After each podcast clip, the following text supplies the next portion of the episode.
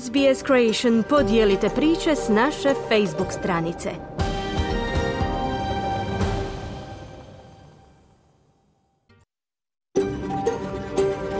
SBS, a world of difference. You're with SBS Croatian on mobile, online and on radio. Vi ste uz SBS Creation na svojim mobilnim uređajima na internetu i radio. SBS odaje priznanje tradicionalnim vlasnicima zemlje s koje danas emitiramo program na hrvatskom jeziku. Izražavamo poštovanje prema narodu Vurunđeri Vojvurung, pripadnicima nacije Kulin, njihovim bivšim i sadašnjim starješinama.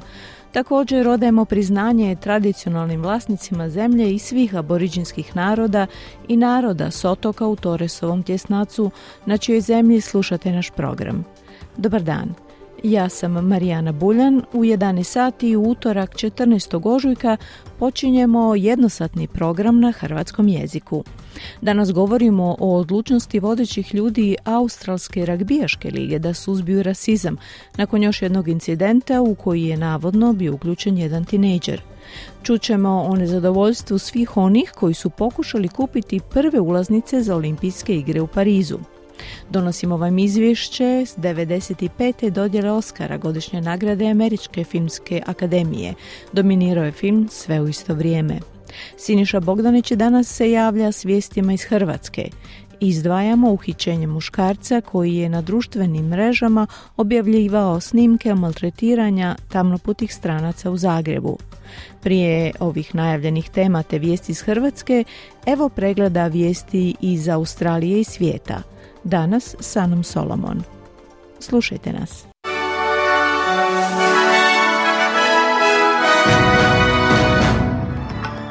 U današnjim vijestima poslušajte otkriveni detalji sporazuma AUKUS o izgradnji podmornica na nuklearni pogon. Radnici u nekoliko zračnih luka diljem Njemačke štrajkaju tražeći bolje plaće zbog čega je došlo do velikih poremećaja u prometovanju zrakoplova. I u Velikoj Britaniji u sklopu nacionalnog štrajka zdravstvenih radnika mladi liječnici su napustili svoja radna mjesta tražeći bolje radne uvjete.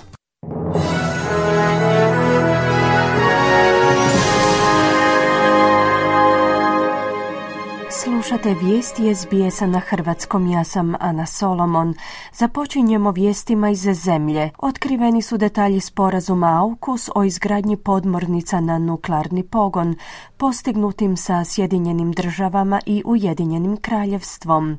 Premijer Anthony Albanizi je trenutačno u posjetu SAD-u, gdje se susreo s američkim predsjednikom Joe Bidenom i britanskim premijerom Rishijem Sunakom. Oni su na zajedničkoj konferenciji za medije objavili da će se u roku od četiri godine američke i britanske podmornice smjenjivati u Luci u Pertu. Za 20 godina Australija će proizvesti svoje prve lokalno izgrađene podmornice, do osam novih australskih podmornica klase AUKUS, konvencionalno naoružanih, ali na nuklearni pogon, sići će s proizvodne trake početkom 2040. godina. Bit će opremljeni američkim sustavom za okomito lansiranje. Visoki vladin izvor kaže da pretpostavljaju da će novi program australske porezne obveznike koštati između 268 i 368 milijardi dolara. Premijer Albanizi je tom prilikom kazao da će inicijativa stvoriti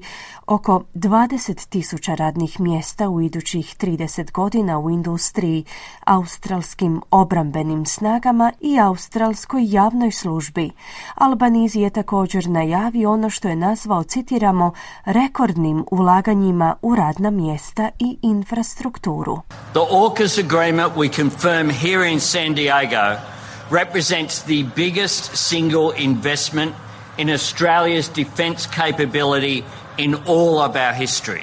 Sporazum AUKUS predstavlja najveću pojedinačnu investiciju u obrambenu sposobnost Australije u cijeloj našoj povijesti. Njime jačamo australsku nacionalnu sigurnost i stabilnost u našoj regiji, te gradimo australsku budućnost s rekordnim ulaganjima u vještine, radna mjesta i infrastrukturu, zaključio je premijer Albanizi. Australija će doživjeti veliki porast mogućnosti zapošljavanja zahvaljujući Nacionalnom fondu za obnovu, za koji Savezna vlada kaže da će stvoriti nova radna mjesta u svim gradovima i regionalnim područjima. Prijedlog zakona vrijedan 15 milijardi dolara trebao bi ići na raspravu u Senatu s podijeljenim mišljenjima o njegovoj učinkovitosti kako za australsko gospodarstvo, tako i za same ljude.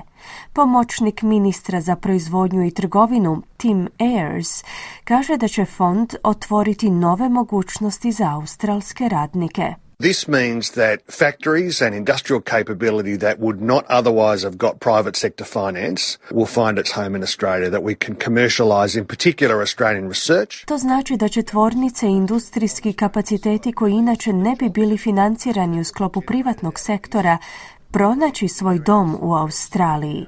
Bićemo u mogućnosti komercijalizirati australsko istraživanje koje će ići u proizvodnju na australskom tlu.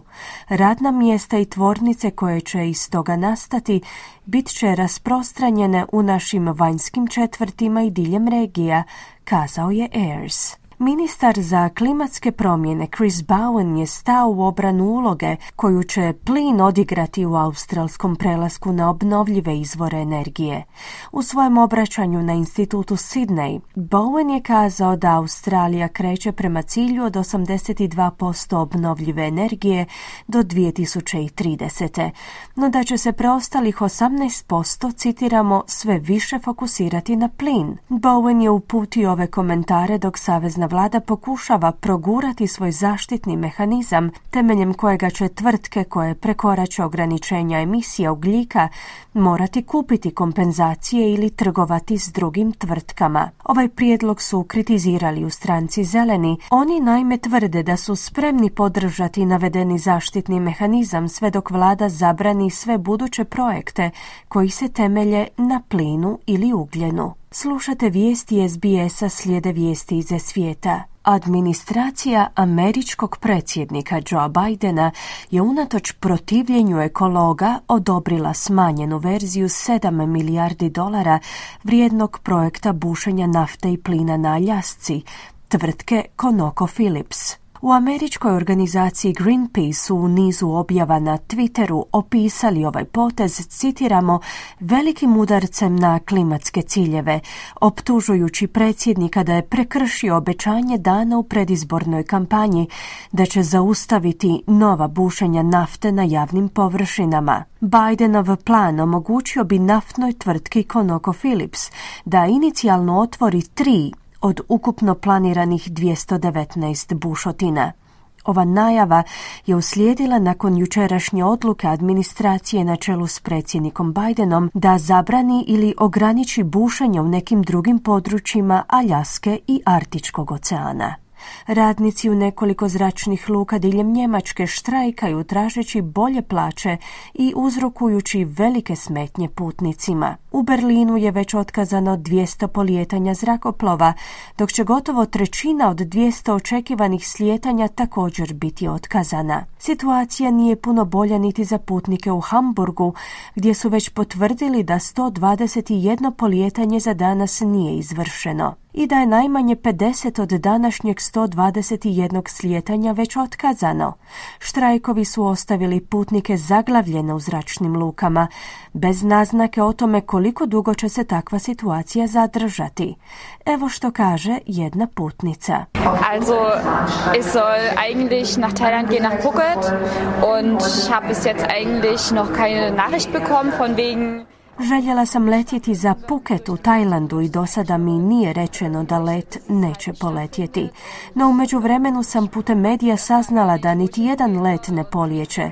Doista sada ne znam kamo se uputiti i kada bih mogla poletjeti. To je jako tužno jer nismo mi krivi. Putnici su ti koji u ovoj situaciji najviše pate i smatram da to nije u redu. Cijelu smo godinu štedjeli za ovaj odmor, a sada smo ostali zaglavljeni ovdje, izjavila je ova neimenovana putnica. Kineski predsjednik Xi Jinping održao je govor u velikoj dvorani naroda u Pekingu na završnom sastanku prvog zasjedanja 14. nacionalnog narodnog kongresa. Jinping, koji je navodno ponovno izabran za treći uzastopni mandat, je ustvrdio da će njegova zemlja nastojati dati svoj udio u izgradnji otvorenog svjetskog gospodarstva dodati više stabilnosti i pozitivne energije mirnom razvoju svijeta i poticati povoljno međunarodno okruženje za njegov razvoj. Predsjednik Xi Jinping se također zahvalio narodu Republike Kine, što mu je ponovno ukazao povjerenje, te tom prilikom obećao da će im nastaviti služiti. 这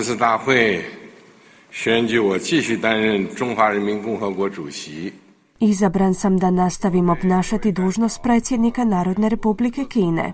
Želim izraziti svoju srdačnu zahvalnost zastupnicima kongresa i ljudima svih etničkih skupina na povjerenju koje ste mi ukazali, poručuje predsjednik Jinping. Japan je osudio nedavna lansiranja projektila Sjeverne Koreje za koje se navodi da su bila dio probne vježbe. Japanski glavni tajnik kabineta Hirokazu Matsuno je kazao da tek treba utvrditi jesu li rakete sletjele u japanske teritorijalne vode, iako nije prijavljena nikakva šteta uslijed lansiranja. Japan je treća zemlja nakon Sjedinjenih država i Južne Koreje koja je otvoreno kritizirala Sjevernu Koreju zbog njihove vojne obuke. Matsuno kaže da će Japan i njegovi saveznici nastaviti pratiti djelovanje Sjeverne Koreje. U sklopu nacionalnog štrajka zdravstvenih radnika mladi liječnici diljem Ujedinjenog kraljevstva su napustili svoja radna mjesta tražeći bolje plaće. Neki tvrde da im je satnica plaćena manje od zaposlenika u kafiću. Neki prosvjednici su izvijestili da su im plaće značajno smanjene u posljednjih nekoliko godina. All of us are junior doctors and we're striking for pay restoration. Right, and what does that mean? We have faced a 26% pay cut in real terms since 2008. Mladi smo liječnici i štrajkamo za povećanje plaća, kazala je jedna prosvjednica, nakon čega ju je novinar upitao što to točno znači, na što je ona odgovorila da su od 2008. godine doživjeli smanjenje plaća u iznosu od 26%. Danas jedan australski dolar vrijedi 0,67 američkih dolara, 0,62 eura te 0,55 britanskih funti. I na koncu kakva nas vrijeme očekuje tijekom današnjeg dana u većim gradovima Australije. Perth sunčano uz najvišu dnevnu temperaturu do 30 stupnjeva Celzija. Adelaide uglavnom sunčano i 28 stupnjeva. Melbourne djelomična na oblaka 29. Hobart uglavnom sunčano uz 25 stupnjeva. Canberra djelomična na oblaka 26. Sydney pljuskovi 26. Brisbane djelomična na oblaka 31 i na posljedku Darwin gdje će prevladavati manji pljuskovi te mogućnost razvoja olujnog nevremena uz najvišu dnevnu temperaturu do 31 stupanj Celzijev. Slušali ste vijesti radija SBS. Za više vijesti posjetite SBS News.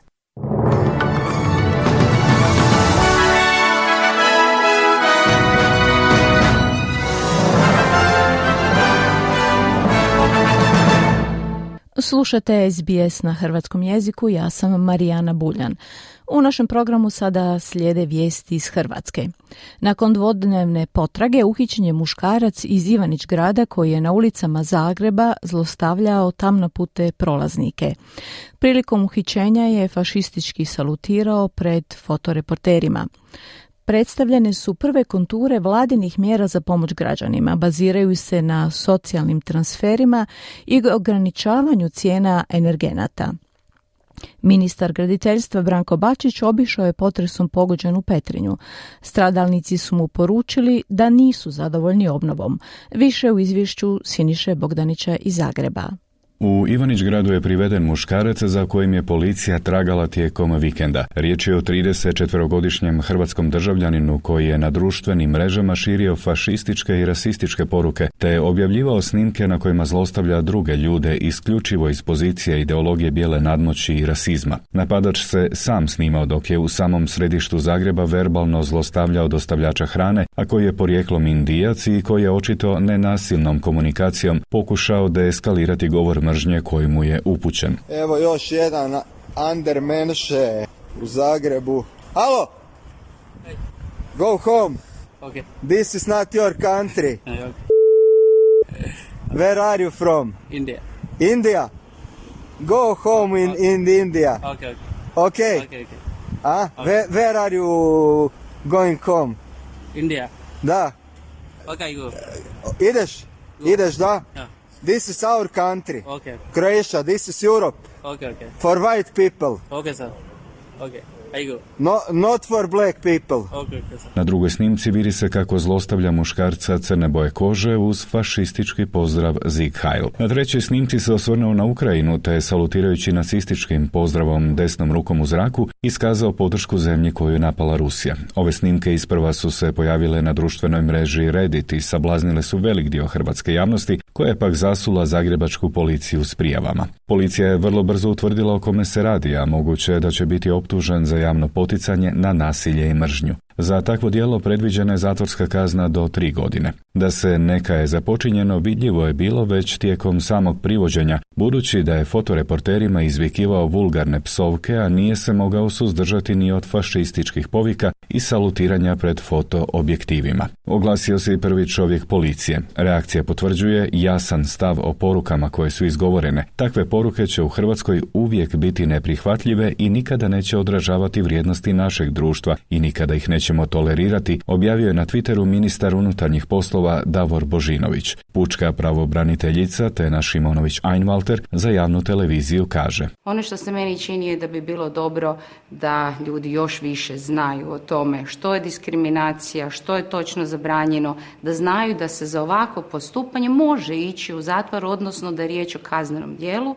Na sjednici Gospodarsko-socijalnog vijeća predstavljen je novi paket vladinih mjera za ublažavanje inflatornih učinaka i porasta cijena energenata. Paket je težak 1,7 milijardi eura i vrijedit će godinu dana. Uglavnom, riječ je o socijalnim transferima, subvencijama i ograničavanjima cijene energenata, ali i pojedinih živežnih namirnica. Kako je istaknuo premijer Andrej Plenković, riječ je o četvrtoj ovakvoj intervenciji koju bi vlada trebala usvojiti na redovnoj sjednici u četvrtak. Naši građani mogu biti mirni, plaćat će priuštivu cijenu plina kako smo regulirali u proteklom razdoblju. Kada je riječ o struji, idemo sa reguliranjem na šest mjeseci od 1. travnja do 30. rujna po istim uvjetima s tim da se količina potrošnje računa od nule sa prvim travnjem. Dakle, cijena električne energije ostaće ista idućih šest mjeseci do kraja rujna, a cijena plina godinu dana do travnja iduće godine. Ostaje i jednokratna novčana pomoć za najugroženije, odnosno za umirovljenike. Svi koji imaju mirovinu do 260 eura dobit će 160 eura pomoći, oni koji imaju od 260 do 330 eura dobit će 120 eura, a oni s mirovinom od 330 do 470 eura dobit će 80 eura, dok će oni s mirovinom od 470 do 610 eura dobiti 60 eura dodatka, a što je s prehranom odgovara potpredsjednik vlade Oleg Butković. Raspravlja se, gleda se koji će ostati, koji neće, ali definitivno ograničavanja i tih proizvoda će biti. Da li će ih biti 9, da li će ih biti 6 ili 8, tu ćemo odluku donijeti do srijede duže kabineta. Jednokratnu pomoć primit će i primatelji dječjeg doplatka. Za jedno dijete 45 eura, za dvoje djece 70, za troje djece 100 eura, a za četvero 130 eura i za petero ili više djece 160 eura. Uvode se i neke nove stavke vezano uz koeficijente za slobodne umjetnike. Što sve to znači za lokalnu upravu i samoupravu, objašnjavaju Željko Turk i Daniel Marušić ispred predstavnika županija, općina i gradova. Za nas kao lokalnu upravu najveći segment troškove su upravo troškovi plina, troškovi struje za naše dječje vrtiće, za škole, gradsku upravu, komunalna poduzeća. Naša bolnica u Slavonskom Brodu imala je cijenu plina milijun i pol kuna za jedan mjesec. Da nije vlada intervenirala, to je u stvari cjelokupan godišnji proračun. Iz Hrvatske udruge poslodavaca poručuju da je pravovremenim donošenjem vladinih mjera stvoreno okruženje stabilnosti i predvidljivosti za hrvatske gospodarstvenike, jer idućih pola godine mogu planirati troškove za energente.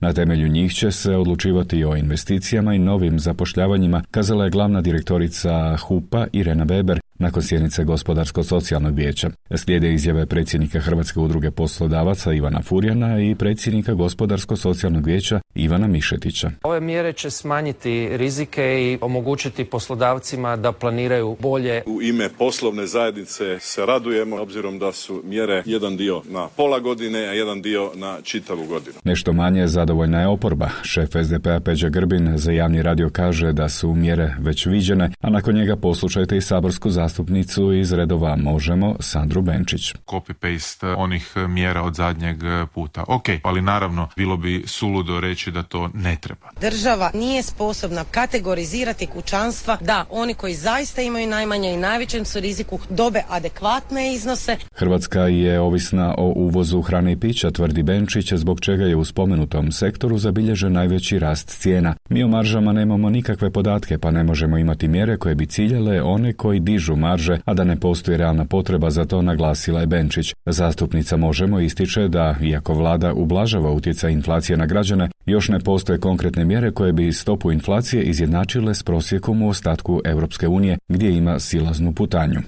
Za posjeta Petrinskom području potpredsjednik vlade Branko Bačić rekao je da obnova na tom području sve više napreduje, te kako vjeruje da će novac Fonda solidarnosti biti iskorišten do kraja lipnja, pa nema opravdanja da stradali u potresu i treću zimu dočekaju u kontejnerima. No to ne znači da će zimu dočekati u svojim kućama i stanovima, jer je obnova i dalje spora, a europski novac osiguran za nju mora se iskoristiti kao što je rečeno do lipnja ove godine i malo je vjerojatno da Europska komisija planira odobriti još jedno produženje roka, što znači da se dnevno mora trošiti 4 milijuna eura, pa makar i na privremeni montažni smještaj koji je ipak bolji od trenutnih kontejnera. Ministar graditeljstva i prostornog uređenja Branko Bačić i njegovi suradnici razgovarali su s korisnicima kontejnerskog naselja u Petrinji, obišli su i nekoliko gradilišta, iako je bilo najavljeno da će posjetiti korisnike samo dvaju kontejnera, već pri dolasku u kontejnersko naselje goste okružio veći broj stanovnika koji su postavljali mnoga, često i neugodna pitanja. Kakvi su prioriteti za Turkulinovo?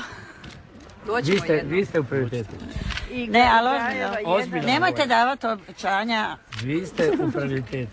Šta će biti sa nekretninama i sa ljudima koji imaju tri nekretnine oštećene? Bila sam u uredu neki dan, pa mi je glavna šefica rekla da imam rok do prvog četvrtog da se moram iseliti odavde, jer će me prisilno policija deložirati. Mi vas možemo sada izmjestiti u neki privremeno neku, u neki stan dok se ne urede ove zgrade koje gradimo u Petrinju. Neki od stradalnika iz kontejnera protive se preseljenju u primjereniji privremeni smještaj sve dok njihove kuće i stanovi ne budu obnovljeni. Za danas toliko, za SBS iz Zagreba, Siniša Bogdanić. Hvala Siniši. I toliko u vijestima u ovoj emisiji. U drugom dijelu našeg programa poslušajte izvješće iz Hollywooda s dodjele Oscara te o rasističkom ispadu na australskom sportskom natjecanju. Ostanite uz program SBS-a na hrvatskom jeziku. Vi ste uz SBS na hrvatskom jeziku, ja sam Marijana Buljan.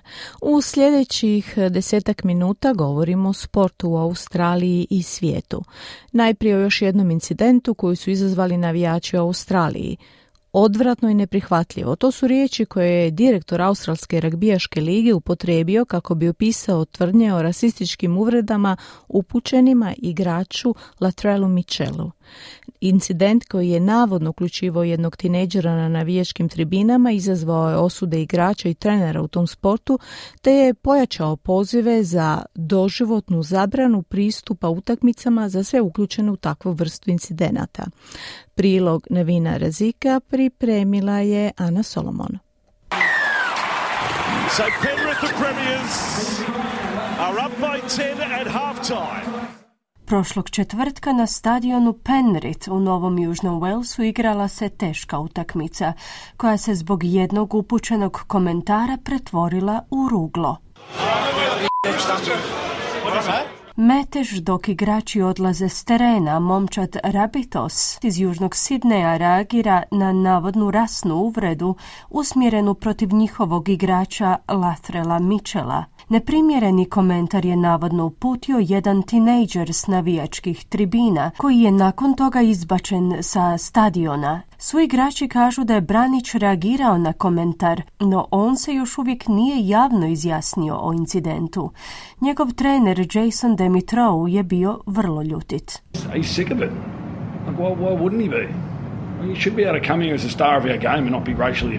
Dosta mu je toga, trebao bi biti u mogućnosti pojaviti se na terenu kao zvijezda bez da ga se rasno zlostavlja.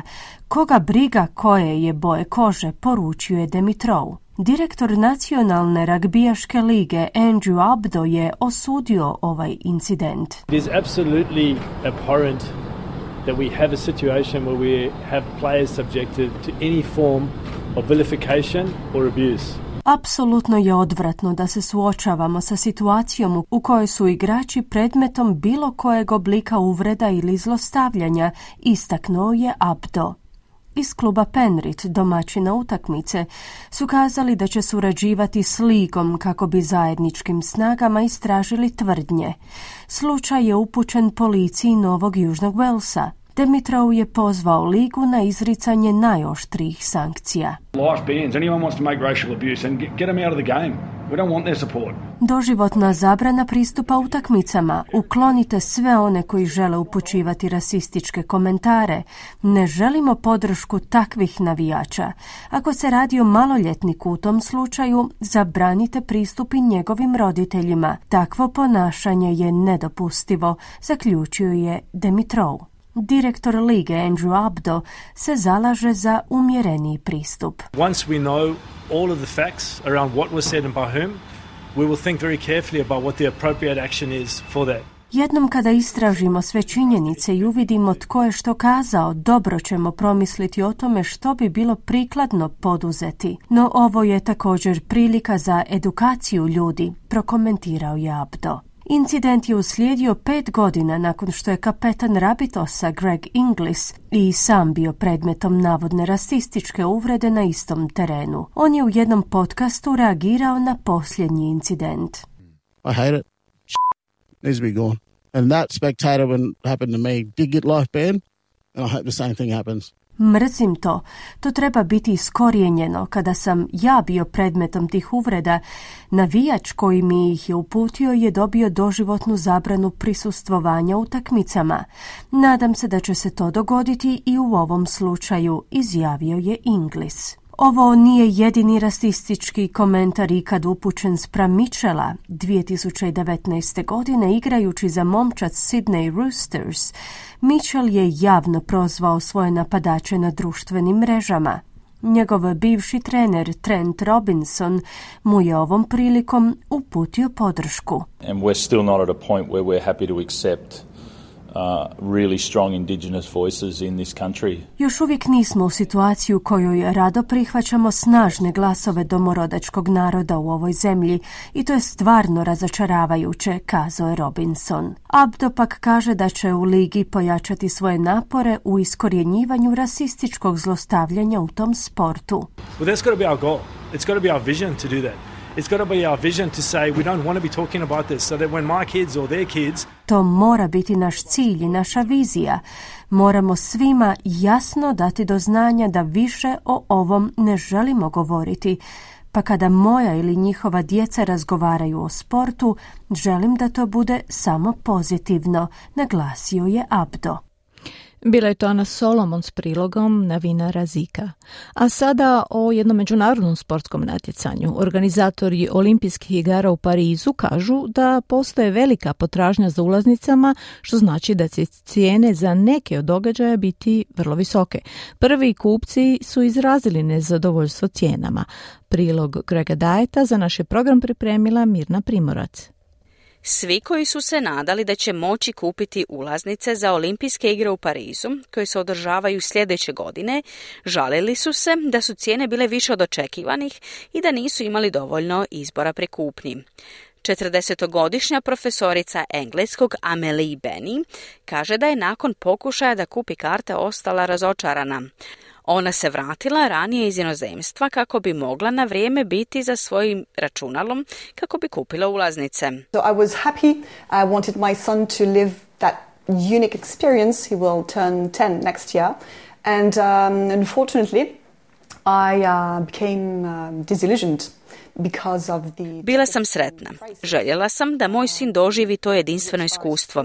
Sljedeće će godine napuniti deset godina. Ali, nažalost, razočarala sam se zbog ulaznica i previsokih cijena. Stvarno ne razumijem čemu to. Ovo je jednostavno suludo, kazala je Benny. Ona je ostala razočarana kada je vidjela da ulaznice za omiljene sportove njena sina nisu bile dostupne na internetskoj platformi za kupnju ulaznica, dok su dostupne ulaznice za neke od događaja imale previsoke cijene. Many sports were not available anymore and uh, football there were hardly well there were very few uh, sessions available and um, I found a session with um, well, tickets at 50 euros. Um, Ulaznice za mnoge sportove nisu bile dostupne. Za nogomet ih je bilo vrlo malo. Našla sam termin s ulaznicama od 50 eura po osobi, ali u osnovi ako sam željela gledati košarku ili rukomet, ulaznice su bile 150 eura po osobi ili plivanje 230 eura po osobi. A o atletici da i ne govorimo. Cijene su se popele na 690 eura po osobi. Tko si može priuštiti karte po toj cijeni? Ja ne, dodala je Benny. Zamjenik generalnog direktora olimpijskih igara u Parizu 2024. godine, Mihael Alojzom, kaže da iako će neki ljudi biti razočarani, dolazi još faza prodaje ulaznica. On sait uh, qu'on a une demande qui est extrêmement forte et qu'on ne pourra pas servir tout le monde. Znamo da postoji vrlo velika potražnja i da nećemo moći zadovoljiti svačije želje u vezi s ulaznicama. Stoga znamo da će ljudi biti razočarani. Znamo da nemamo ulaznica za sve koji žele biti tamo. Ali isto tako znamo da uskoro otvaramo više faza prodaje s više ulaznica.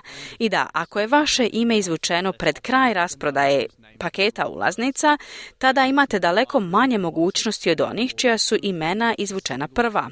Možda to nije u skladu s onim što ste željeli, stoga biste trebali ciljati na fazu prodaje pojedinačnih ulaznica, kazao je Alojzom.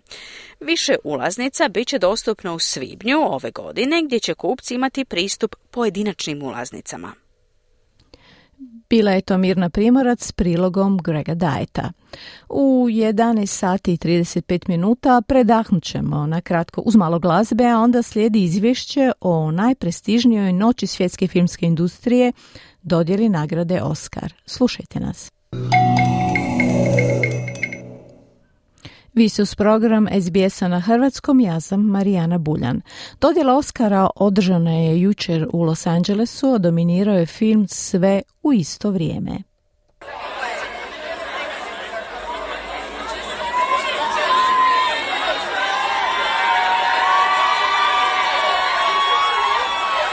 Ovo je bila 95. dodjela Oscara godišnje nagrade Američke filmske akademije. Hollywoodske zvijezde pojavile su se u velikom broju uz uobičajeno uzbuđenje njihovih obožavatelja. Ove godine je bilo i promjena. Organizatori su prvi put od 1961. godine zamijenili tradicionalni crveni tepih i umjesto njega odabrali tepih boje šampanjca. Reporterka Megan Telles kaže da nisu svi sretni zbog toga. So they're going for this like Cali beach scene. And some people take issue with that because they're like, we're in California, we know what that's like. We want the red carpet when you're at the biggest night in Hollywood. Ove godine su se odlučili za prizor kalifornijske plaže, no nisu svi sretni. Kažu nema potrebe nama koji smo u Kaliforniji dočaravati kalifornijsku plažu. Želimo crveni tepih kad smo na najvažnijem događaju u Hollywoodu, no ako se ne pokaže dobro ove godine, vratit će se sljedeće godine crvenom tepihu.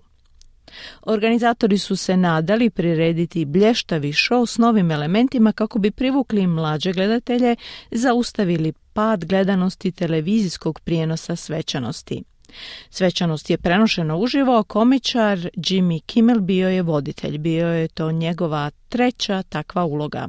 It was some year for diversity and inclusion. We have nominees from every corner of Dublin. Bila je ovo godina za raznolikost i uključivost. Imamo nominirane iz svih krajeva Dublina, našalio se Kimmel. Kimmel se izravno svrnuo i na zloglasnu pljusku glumca Vila Smitha koja je pokvarila prošlogodišnju dodjelu nagrada i dovela do tima za odgovor na krizne situacije koji je ove godine primijenjen na dodjeli Oscara. We know this is a special night for you. We uh, want you to have fun. We want you. And most importantly, we want me to feel safe. So we have strict policies in place. If anything unpredictable or violent happens during the ceremony, just do what you did last year nothing. Sit there and do absolutely nothing. Znamo da je ovo posebna noć za vas. Želimo da se zabavite, želimo da se osjećate sigurno, ali što je najvažnije, želimo da se ja osjećam sigurno. Stoga imamo stroga pravila. Ako se nešto nepredvidivo tijekom svečanosti dogodi, ako dođe do nasilja, učinite ono što ste učinili prošle godine, ništa. Sjedite i ne radite apsolutno ništa. No glavni fokus, kao i uvijek, je na dobitnicima nagrade. Kei Hoi Kwan, bivši je izbjeglica koji je pobjegao iz Vjetnama na brodu 70. godina te proveo godinu dana u izbjegličkom kampu sa svojom obitelji. On je sada dobio svoju prvu nagradu za prvog Oscara za najboljeg sporednog glumca u filmu Sve u isto vrijeme. My mom is 84 years old and she's at home watching. Mom, I just want an Oscar. Moja mama ima 84 godine i kod kuće gleda ovo. Mama, upravo sam dobio Oscara, kazao je Kwon. Kći ruskog političkog zatvorenika Alekseja Navalnog također je bila na dodjeli Oscara, a film o njenzinom ocu dobio je nagradu za najbolji dokumentarni film. Daša kaže da je bilo teško doći do Hollywooda usprkos popularnosti filma.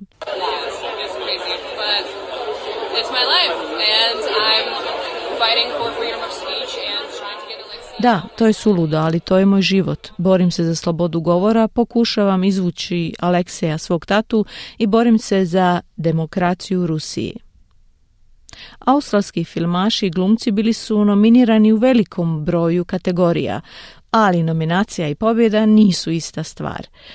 Kate Blanchett bila je u izboru za najbolju glumicu za svoju ulogu dirigentice u filmu Tar, ali je ta nagrada otišla glavnoj ulozi u filmu Sve u isto vrijeme, Michelle Yeoh. For all the little boys and girls who look like me watching tonight, this is a beacon of hope and possibilities. Za sve dječake i djevojčice koji izgledaju poput mene i gledaju ovo večeras – ovo je svjetionik nade i mogućnosti, kazala je Michelle Yeoh. Lachlan Pendragon nominiran je bio u kategoriji najboljeg kratkog animiranog filma za neobični, no im je rekao da je svijet lažan. Nije dobio. Isto tako film Elvis, australska produkcija, dobio je nominacije u brojnim vodećim kategorijama poput frizure, šminke, kinematografije, čak i nominaciju za najbolji film no pobjedu je u toj kao i u puno drugih kategorija odnio film Sve u isto vrijeme. Nominiran za 11 Oscara, sve u isto vrijeme osvojio je sedam nagrada. Za sporednu mušku i žensku ulogu, za originalni scenarij, filmsku montažu, režiju, glavnu glumicu te najbolji film. Nominated for 11 Academy Awards, Everything Everywhere All at Once won seven Oscars tonight for actor in a supporting role. Bilo je to izvješće Debre Grolk s jučerašnje dodjele Oscara u Hollywoodu, a sada 10 minuta za novu lekciju engleskog jezika. My name is Josipa and you are listening to the SBS Learn English podcast, where today we are practicing phrases to help us negotiate our salaries. To negotiate something means to have talks and reach an agreement on something so it can be very useful to know phrases to help us negotiate our salaries because many of us have to bring home the bacon. Not that kind of bacon. To bring home the bacon is another way of saying to earn a salary, which you can then use to buy bacon. For example, you could say, I really don't feel like going to work today, but someone's got to bring home the bacon. Thanks, Claire. Alan is also with us today, and the two of them will help us practice phrases we can use to negotiate our salaries. Let's hear what Claire and Alan prepared for us today. In this dialogue, Claire is an employer who has offered Alan a job, but he is not happy with the salary she is offering. I'm excited about the prospect of working here, and I know I'll be able to contribute a lot to the company. I really appreciate your offer, but based on the going rate for someone with my skills and experience, I'm looking for something in the upper end of that range. Well, Alan, we look forward to working with you. But the salary we offer is fair compensation and what we have budgeted for this role. Can you move at all on that figure? I'd feel more comfortable if we could settle on a higher base salary because my experience and skills are worth it. Or maybe we can find a creative way to get to that number. Adding an additional week of paid vacation, for example, along with the salary you suggested, would be great. If you can do that, I'm on board. Oh.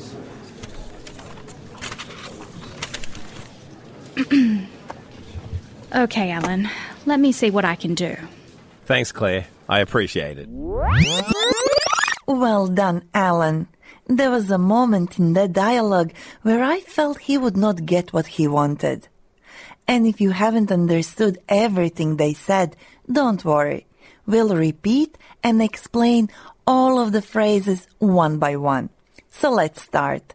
Alan said he is excited about prospect of working there and he knows he'll be able to contribute a lot to the company. He also said, I really appreciate your offer, but based on the going rate for someone with my skills and experience, I'm looking for something in the upper end of that range. Based on the going rate for someone with my skills and experience, I'm looking for something in the upper end of that range. This phrase shows that Alan has come to a view of what his salary should be based on the market value. That is, on what he knows other people would pay him, and not only based on what he would like to earn. When talking about salaries and wages, market value or going rate is the amount you should be earning based on your job title, years of experience, and skills. Do you know what a salary range is? A salary range is the minimum and maximum amount an employer pays for someone doing a particular job. For example, according to one job searching website, the average salary of an accountant in Australia is between $60,000 and $80,000. That's the salary range. $60,000 is the low end, while $80,000 represents the high or upper end of that range, the maximum you could get for that job. Alan said he's looking for. I'm looking for something in the upper end of that range. Well, Alan, we look forward to working with you. But the salary we offer is fair compensation and what we have budgeted for this role. When Claire said that the salary she offered was fair compensation and what the company had budgeted for the role, she was talking about the total amount the company was willing to pay for the job. When I heard Claire's answer, I felt that Alan may not be able to get what he wanted. In his place, I wouldn't know what to say next, and the negotiation would be over. But luckily for us, Alan has more experience than me. Do you remember what he asked before giving his counteroffer? Those questions are very useful, whether you are negotiating your wages or salary, or asking for a pay rise. And do you know what counteroffer is? How about a pay rise? If you are unsure about some of these words, or how to continue your negotiation by asking the right questions, stick with us. We'll explain it after a short break. Many factors have an impact on the amount we earn and where we fit into a salary range, like our working experience or how successful we have been in our current and past employment, because this can show off our skills. Then there is the market value, or how much other people will pay for the same type of job in the industry. Then we have our reputation, because people who come highly recommended by previous employers can easily argue for the upper end of a salary range. So it is very important that we research and prepare before we start negotiating our income. Whether we are about to start a new job or are asking for a pay rise. And this is important for two reasons. Firstly, we need to be realistic with our counteroffers. A counteroffer is an offer we make in response to an offer from our employer. And secondly, we don't want to get the short end of the stick in the deal. Getting the short end of the stick means being disadvantaged somehow, finding yourself with an outcome that is not as good as it should be. So we need to do our research and work on our confidence. And one way of doing that is by knowing what to say and what to ask. Let's learn from Alan. He said, Can you move at all on that figure? I'd feel more comfortable if we could settle on a higher base salary because my experience and skills are worth it. Or maybe we could find a creative way to get to that number. Adding an additional week of paid vacation, for example, along with the salary you suggested would be great. If you can do that, I'm on board. Alan first asked, can you move at all on that figure? Here, Alan is asking if there is any possibility to change the salary he was offered.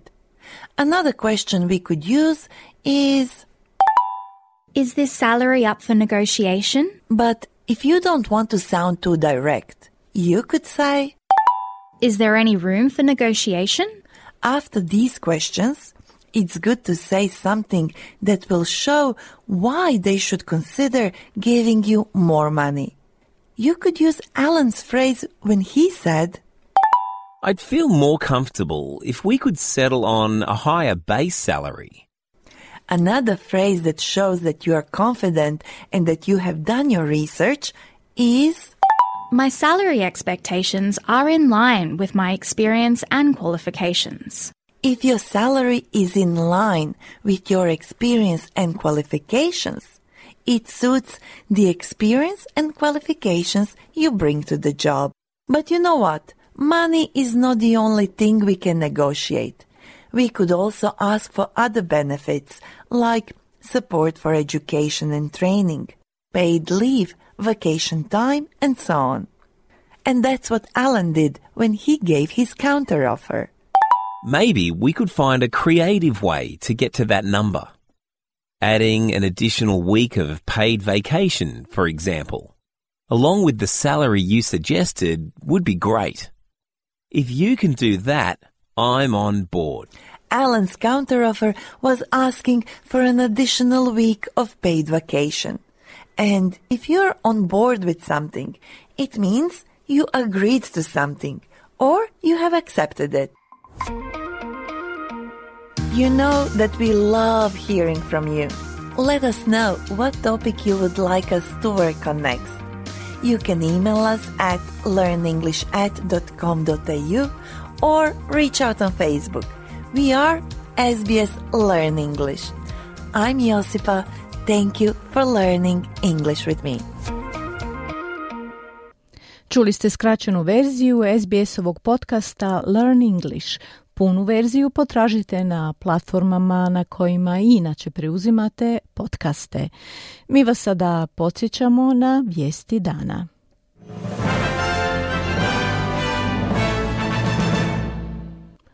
Otkriveni su detalji sporazuma pod nazivom OKUS o izgradnji podmornica na nuklearni pogon postignutim sa Sjedinjenim američkim državama i Ujedinjenim kraljevstvom, a vrijednim između 268 i 368 milijardi dolara.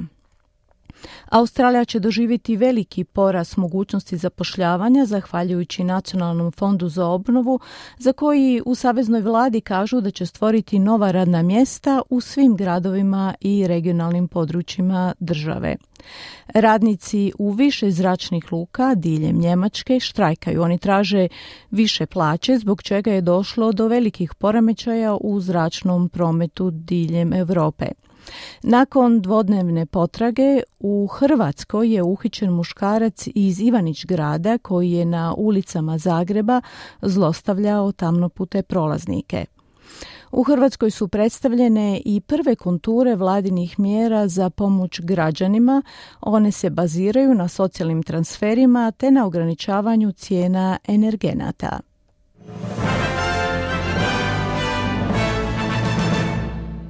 Slušali ste program SBS na hrvatskom jeziku. Ja sam Marijana Buljan. Hvala na pozornosti. Budite s nama opet u četvrtak u našem redovnom terminu od 11 do 12 sati. Ako nas ne možete slušati uživo, možete sve programe i dijelove programa preuzeti i naknadno na našoj internetskoj stranici sbs.com.au kosa crta Croatian ili kao podcast na platformama na kojima inače pronalazite podcaste. Želim vam ugodan dan i do slušanja u četvrtak u 11 sati. Kliknite like, podijelite, pratite SBS Creation na Facebooku.